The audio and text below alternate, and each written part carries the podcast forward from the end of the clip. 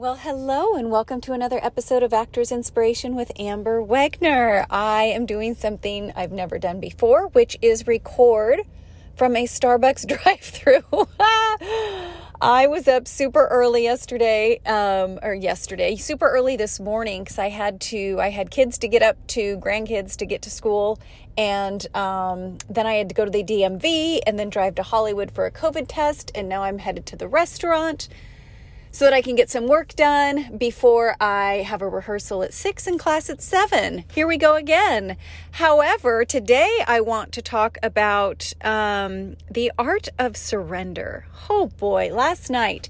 So I was supposed to uh, be in class last night and my internet went out. In fact, I was working from home yesterday and my internet went out around 2.33 o'clock. So I called AT&T, who is who I have my internet service through and they said it should be up in about two hours. And at five o'clock and at six o'clock, I called again. They said it should be up in about two hours.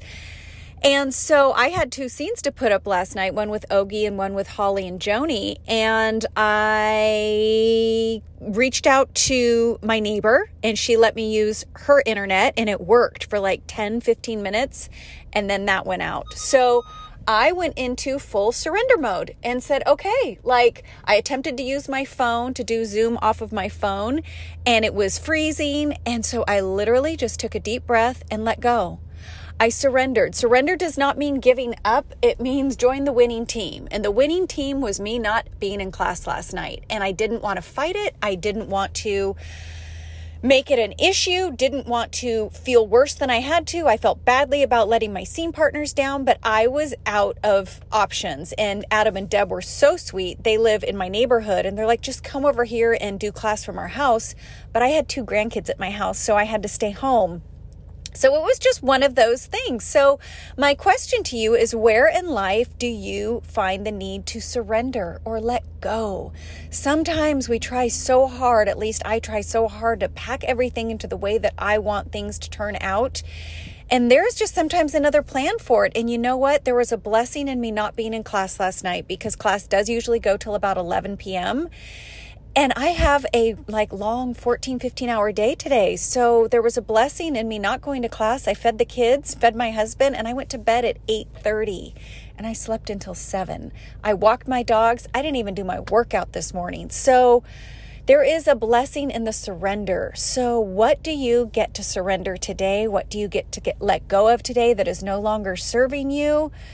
What freedom do you get in doing that? So I'm keeping this record short because I am approaching the window uh, of Starbucks to get my tea so that I can go to work today. I knocked out two auditions yesterday, which was amazing on top of everything else in my crazy day. Um, so more will be revealed, right? Let me know what you're up to. What auditions do you have coming up? What projects are you working on? What are you writing? What are you considering writing? What are you reading? Most importantly, I just started reading uh, Kobe Bryant's um, Mamba Mentality book, and I thought it was going to be a book that I could just stick in my purse, but it's actually like a uh, like a table book, a, a coffee table book, and it's beautifully shot and beautifully written, and I'm enjoying every minute of it. But I'm going to close because I'm literally coming to the window. So if nobody else tells you today, I believe in you, go create some miracles and always believe that you can. Love you guys.